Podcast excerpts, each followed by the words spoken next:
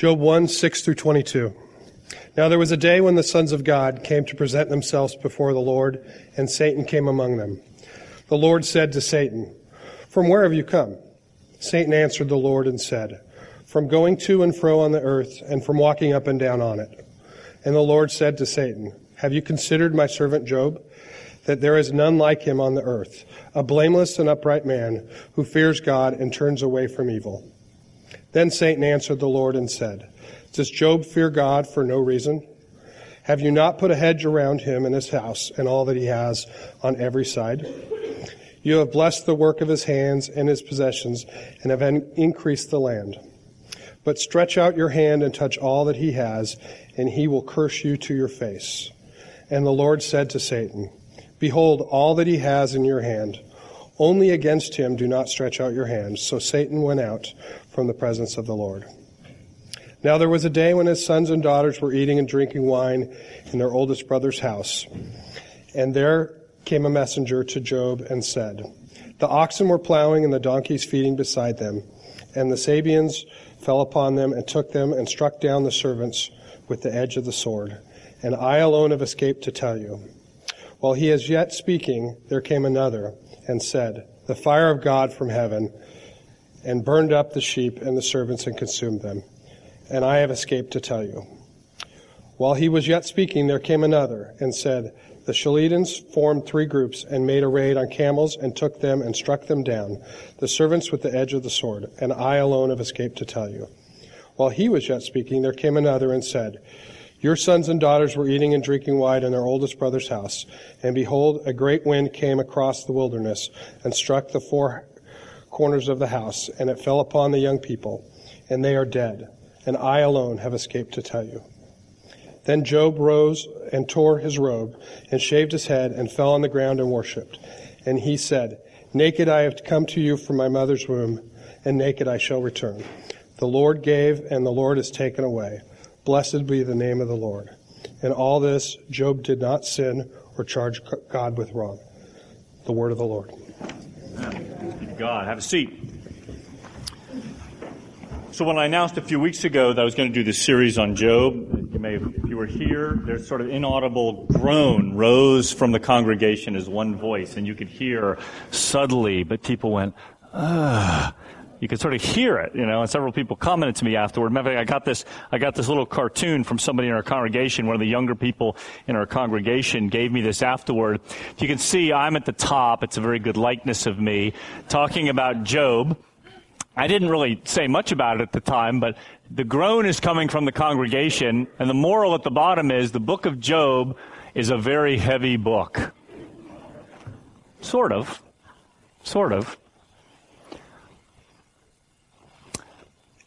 If we see the Bible as an anthology, that is a collection of stories that kind of have to do with this God. And we just sort of grouped them together and we found ones that kind of give us a broad range.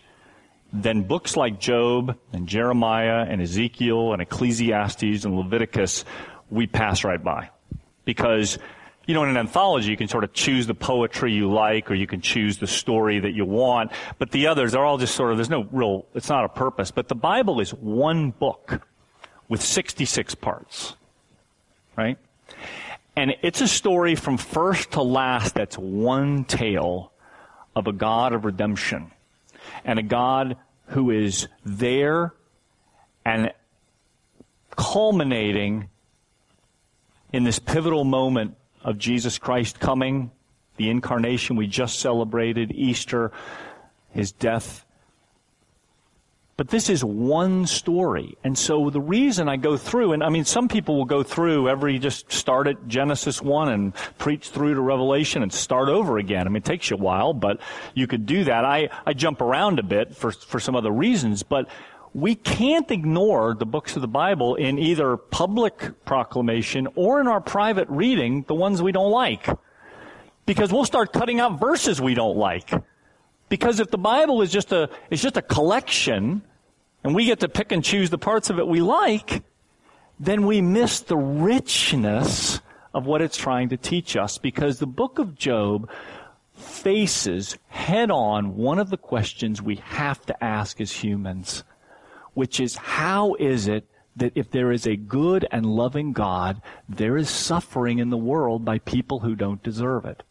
There is a principle that has been forever, as far as man, we know that man has been reasoning and thinking, they call it the retribution principle. And we have it in our day to day. It's kind of a version of what they call karma today. But it's this. And it makes so much sense. Good people get good things and good things happen to them. And bad people have bad things happen to them. Now that makes sense, doesn't it?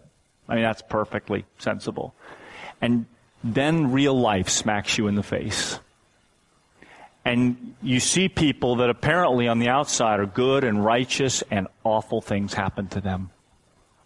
We could all name a story. I could tell you dozens and you could tell me dozens of stories of they didn't deserve that. How many funerals have we been to? They, it just, it, it's unfair. It's unjust. Now it is an interesting part of that. What is unfair and unjust? Because if you don't believe there's a God, then the universe, I guess, is unfair and unjust. But if you have any sense in any religion, not even Christianity, but anything where there's a God, what you're really saying is God is unjust. And that is the question in the book of Job. Is God just or unjust? And so it's easy uh, in some ways we could give Job, and you'll hear this sort of short shrift, one or two weeks on Job. Is God just or unjust? Well, no, he's not unjust, but I don't know how. It seems unjust to me. Let's go on to Psalms. Right? We do a disservice. We need to steep a little bit in the pain. There is more about the gospel and about Jesus in Job than virtually any other book in the Old Testament. Here's a line from the book of Job. In the midst of a man who we just heard the first part of his suffering, Job says, I know that my Redeemer lives. And on that day I will see him face to face when my flesh is withered away, and I will know he is a vindicator. Wow. Job's not a perfect man. Job's perspective is going to change. Can I tell you that by Thursday, all of us are going to want to be out in our bathing suits and shirtless because it's supposed to get to be like 58 degrees, right? If it were July, we would all be shivering in here and you'd be dressed just like this on Thursday and thinking, oh my gosh, after days of 80s and 90s, right? Because it's all about perspective right? Even when it's like 35 tomorrow, I'm going to be like, I don't need a, I don't need a coat, right? Right? Aren't you going to feel that way? Aren't you? Uh, y'all been looking at the temperature like I have, right? When is it going to break? When is it going to change? And we are all going to feel from three weeks of a very cold perspective to a brand new perspective that's going to be like heaven. And it'll still be 40 degrees out. Well, Job is a book about lessons and perspective because we're going to see a guy who, in the midst of his suffering, of pain unimaginable to us, is going to be able to say, I know that even though my God slay me, I will yet praise him.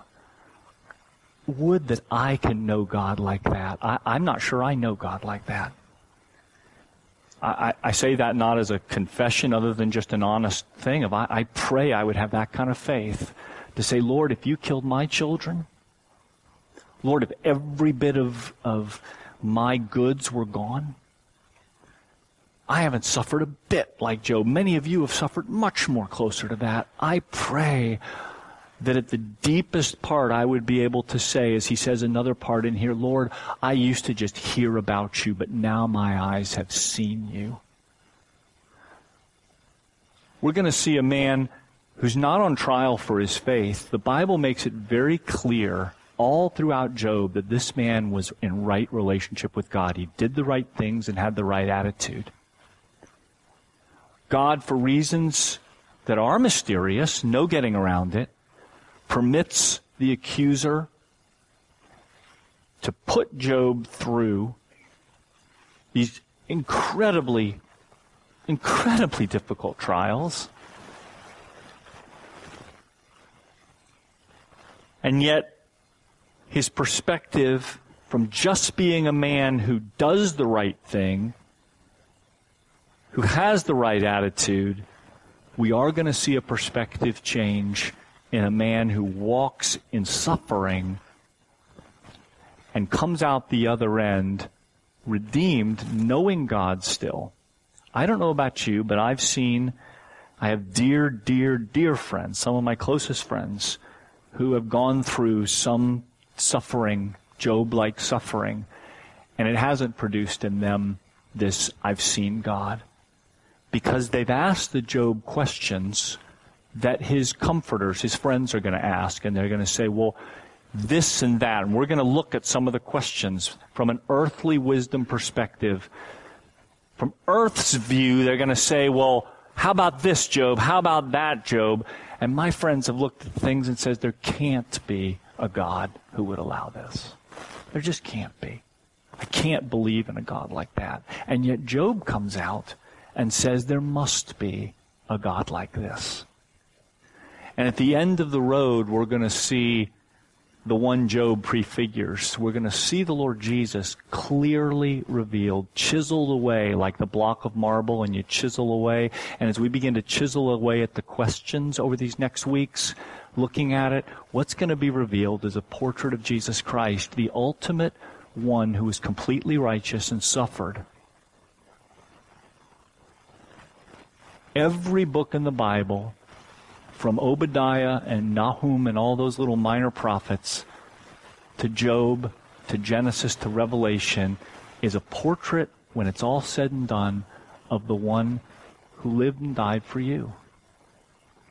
And so I want to spend, I'm spending a little more time with sort of a preface than I normally do in this because I think that when, you know, eventually we'll go through, I'm going to try to go through all 66 books. We're at about 35 or 40 books of the scripture. And some of the ones we that we, you know, it's, it's, it's, it's easier to preach on Philippians, right? It's just easier to preach on the Gospels because it's just more, I don't know, it, it, it seems to bring the, that joy. When you look here, there's two chapters of narrative in Job. There's 40 chapters of poetry of intense suffering and God's response to that, and then one chapter at the end of kind of a narrative again. It's not the easiest book for us in the kind of way we read to go through. But I would invite you to sit with Job, with me, with us, in a bit of the suffering, because I don't know what your level of suffering has been in your life. Some of y'all, it's, it's been immense. Some of y'all, the wind has blown more fair winds, and praise God for that. I'm not saying that you know we should be seeking out the suffering, but suffering seems to find you somehow sometimes when you don't. Job wasn't looking for it, and that's really the first point of this book, is that Job wasn't looking for the suffering. He wasn't looking for the illness. He wasn't looking for death. He wasn't looking for the loss, the tragedy. Is that somehow, in the mysterious way of God, the, something that was happening in the heavenlies impacted the earthly. And as far as we know, Job never knew. We get the benefit from hindsight of reading this, of, of seeing this, this story that we have this morning of what was going on in heaven. But Job didn't have that, and neither will you, and neither will I about much of what happens in life. There will be a, a mystery about it until we see him face to face. So if you've got your Bible, open to Job chapter 1. And let's look at this mystery a bit. We don't know a lot about who wrote this book.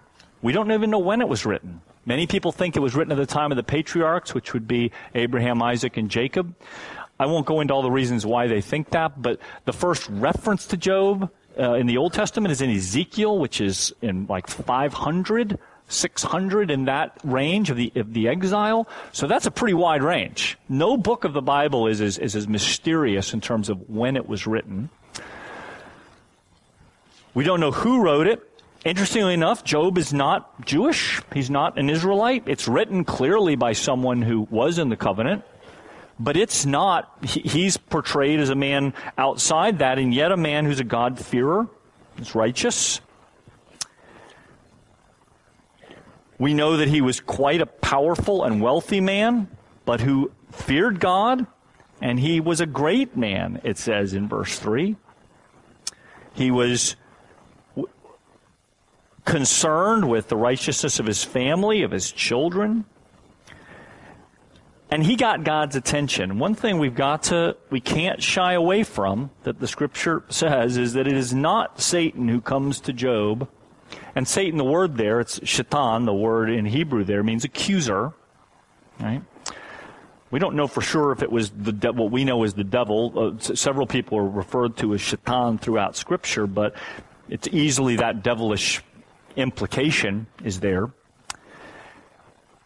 First thing we have to see, Job 1, verse 8. You know, if I were, I, tell my children this all the time, the last thing in the world I want to be in our culture is famous.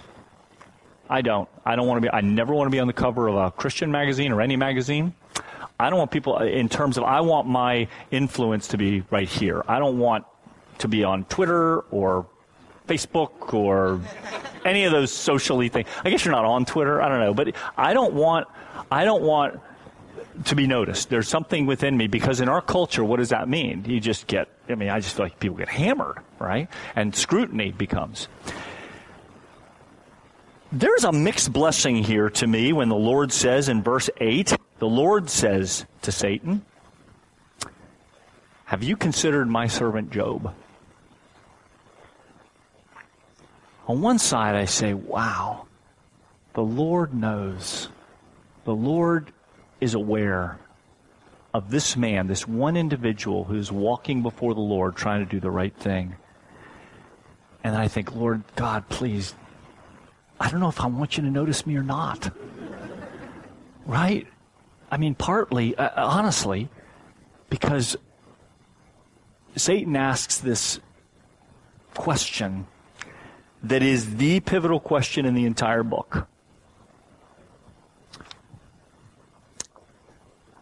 After having declared Job a blameless and upright man who fears God and turns away from evil, Satan answers the Lord and says, Does Job fear God for no reason? In other words, if we want to put this in sort of other language, he says, Well, yeah, of course he honors you. Of course he's in awe of you. The guy's a billionaire. I mean, he's got the easiest life ever. He's got, he's got it all. He's got the perfect life. Of course, you know, and he serves you. Who wouldn't? But you see, I want you to know, he says, that if, if you just took all that stuff away, he'd be cursing you. So God, for purposes of his own, allows it. Second thing I want you to see is this. It is, besides God being the one who draws the attention, he is clearly permitting things to happen. It says, there's a, a line here, and people use this, uh, we pray this sometimes, in verse 10 Have you not put a hedge around him and his house and all that he has on every side? There's a philosophy called dualism, which says, you know, the God is good, the devil's bad, and they fight it out. And Let's hope we get on God's side. And the scripture does not teach that. God is clearly in control, and he, the devil asked permission to do this. So, for those of us like I do who believe in the complete sovereignty of God, this raises some tough questions, right? Why would God permit the hedge to be taken away? Can I tell you now, 43 chapters before we're going to finish is that you will not find an answer that, from a human perspective, will satisfy your soul. You won't. We are going to look at some of the things that are going to really really get, get us, I don't know if they'll get us upset or not, but they're really going to be, we're going to have to wrestle with some things because why God decides to do this. Now, we're going to glean, we're going to glean some tremendous benefit from this. And we're going to, we're going to see some amazing revelation of Jesus in this. But I can ask you some other tough questions. Why would Jesus sacrifice his son for people who don't care about him and really ultimately our posture is kind of to hate and dismiss God? I did for years. I kind of spat on Jesus. Why would he do that? There's a lot of unfairness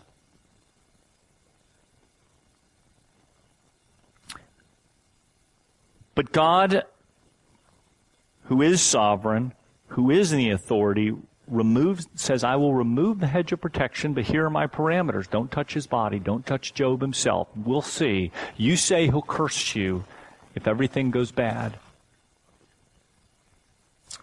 We read all the things that happened.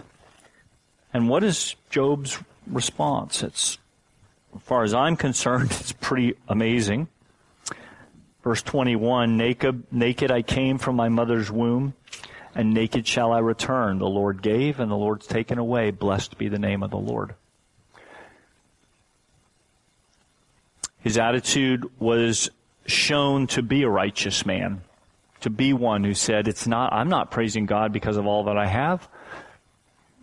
I believe in God whether I'm rich or poor, whether life or death. I, I, I still am there. Job didn't sin or he charged God with wrong. I'll capsulize because the second chapter, he attacks his physical health, which for many of us is a real fear, right? I've, I've, I've been at bedsides, you know, in my pastoral role. I've talked to many people. I, I hear the fears. Lord, please don't let me get cancer.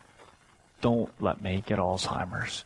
Lord, don't let this come upon me. Anything but touching my physical health. I could deal with that, but not, not that. And for God, again, for mysterious reasons of his own, Satan says, well, that's the area. There's something that if I, if I can do that to him, then he'll curse you. And Job again, at the end of having sores in his body to the point where he just was in misery. It says loathsome sores in chapter 2, verse 7, from the sole of his foot to the crown of his head. He had to take a pottery shard to scrape it to get some relief. And his wife turns to him and gives really the first piece of, of earthly wisdom. And part of us would resonate with this. Look, you've served this God, you've done all this stuff, and look what he did to you. Just curse him and die. That, something, you know, there's, there's part of our earthly, our human self that would say, yeah, that makes sense to me. Where's the breaking point? Where's the point at which, and I would ask each of us here to sort of say, is there a place where you said, well, if X, Y, or Z outwardly happened, then my faith in God would be so shaken that I really would, cursing God and dying would just make more sense to me. Now, this isn't something that I'm saying is going to happen or that Job's situation is ours. It's not a like, well, if this happened to Job, this is going to happen to you. This is not a book that, that sort of, this is the way to live. But we're going to find out that suffering happens. Guys, suffering happens in this world. And we have to reconcile if we are going to preach and talk about a God who is good and sovereign with a world that looks at that and looks at the Job questions and says, can't be reconciled. No way. I tell you, we've got to deepen, go deep in this and not just shallow. Because there's too much in our, in Christianity in these days where, you know, do this and you'll be blessed and wealthy. Well, you may be. I've seen people, because there's principles like reaping, you, you reap what you sow, right? Sort of that retribution principle. Deuteronomy 28. Live according to the covenant, and I will bless you. If you don't live according to the covenant, I will curse you. That sort of seems like good people get the good and bad people get the bad. You sow, you reap. And generally speaking, it's pretty true. Because not everybody's a Job. You smoke eight packs of cigarettes a day, you know, for 20 years, and then go, oh, you know, God, I got lung cancer. What are you doing to me? Well, you're not really Job, all right? Like, really, you're reaping what you sowed. I'm sorry, and it's not, you know, it's not like I, am glad for it, but, but you don't look at that and say, well, it's unjust. You say, no, it's actually quite just. It, you, you, you know, there's, there's a reaping and sowing. But we err and this is, and there's, there's parts of Christianity that can err in saying it is like a cookie cutter. You do this, you get this. And Job stands in the face of that and slaps you upside the head and said, Job did all the covenant, even before, probably before the, we knew, he knew the covenant. He was walking that, and yet, for a period of his life, disaster. And Job's friends are going to give quick answers and kind of, this is what it is, this is what it is, this is what it is. And God says, wrong, wrong, sort of wrong, mostly wrong, all wrong. That's pretty much what happens. And you know what's going to be interesting as we look at these friends who give advice? When I read, read through the advice, I was like, I pretty much agree with so much of that advice. It is, from my perspective, it seemed like excellent counsel. It really does. When you read it on the face, you're like, that's actually a good word, brother. I could get behind and say amen to what you just said. And God says, nope. Because you and I do not see what God sees. We do not see the heavenly picture perfectly. And if you are humble, you will say, I don't have full wisdom here. Now, God grants us some wisdom. It's not that we don't know anything. But let's be really, really careful because I would, I'm afraid sometimes I have been and would be like Job's friends and say, well, if you just did it the right way, you wouldn't be suffering. Maybe. But I don't want to be one of Job's accusers. Let me just look, as you finish up this morning, let me look at chapter 2, verse 9, because as his wife says, Do you still hold fast your integrity? Curse God and die. It's pretty much all we know of Job's wife, right? Well, when you think of Job's wife, curse God and die. I'm not sure I really want that on my epitaph either. Like, be careful what you say, because if it like gets into the Bible, like you're just like done for history. You're like, you know, doubting Thomas or Job's wife or Lot's wife or whatever every decision matters, right? It could matter for like, so, I don't know. I mean, the Bible's finished. It's not, we're not going to write any more stuff, but just be careful. I wouldn't want to be known for that, like curse God and die. Look, what does Job say? It's kind of a gentle rebuke, but he says, you speak as one of the foolish women would speak. Shall we receive good from God and shall we not receive evil? In all this, Job did not sin with his lips. Job is not on trial here. God is. God's justice. Is God just and is God good? Ultimately,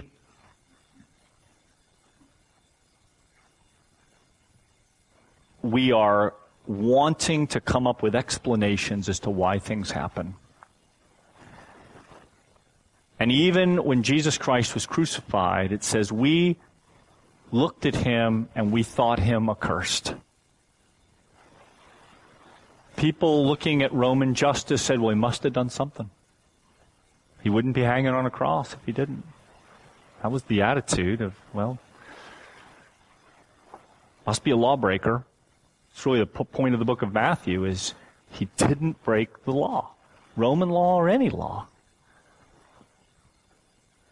But it says we esteemed him in Isaiah, we esteemed him accursed. We esteemed him stricken. And if people look and say, well, where is the justice? We're going to enter in with this book into a point where we're going to see that there is a good God who allows suffering because it's redemptive. And that in the suffering of Jesus Christ, the truly innocent man, you and I have life itself. And that's why Job's going to point us in this direction. It's not a full revelation of the gospel, but it's more so than you might think. And at the end, the next time someone goes through the book of Job and announces somewhere, oh, we're going to study Job, you're going to say, I love that book. Well, maybe not. You might not love it. But you can say, I appreciate it. The Bible doesn't shy away from hard questions. One of the things I love about it. May not be the answer you want, but I'd rather wrestle with a real God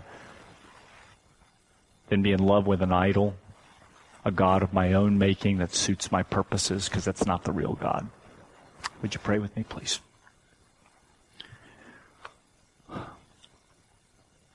Lord, you're good and you are sovereign and mighty, and yet horrible suffering occurs in this world. It occurred in the life of Job, and I'm so thankful to you that you're a God who walks with us through the questions and the purpose, and you don't say, Don't ask that question. Don't question me. Lord, you want us to come to you as children and say, I trust you. I don't know why. Would you help me, Lord? And you're a God who sits with us in the ashes, Lord, when we're suffering. Lord, we pray that as we read and as we look, Father, we would not shy away, but that we would enter into the truth, Lord, and, and see a picture of you, learn about who you really are, and get heaven's perspective rather than just earth's. And in that, while we may not come away with answers that fully satisfy on earth, we know that there is a God who doesn't leave us or forsake us. Even though it might appear that in suffering we are, we learn here that we are not. So, God, we ask that wherever we are this morning, whatever suffering we're currently experiencing or whatever we are have experienced that you would walk with us, that you would show yourself strong and true. It's in Jesus' name we pray. Amen.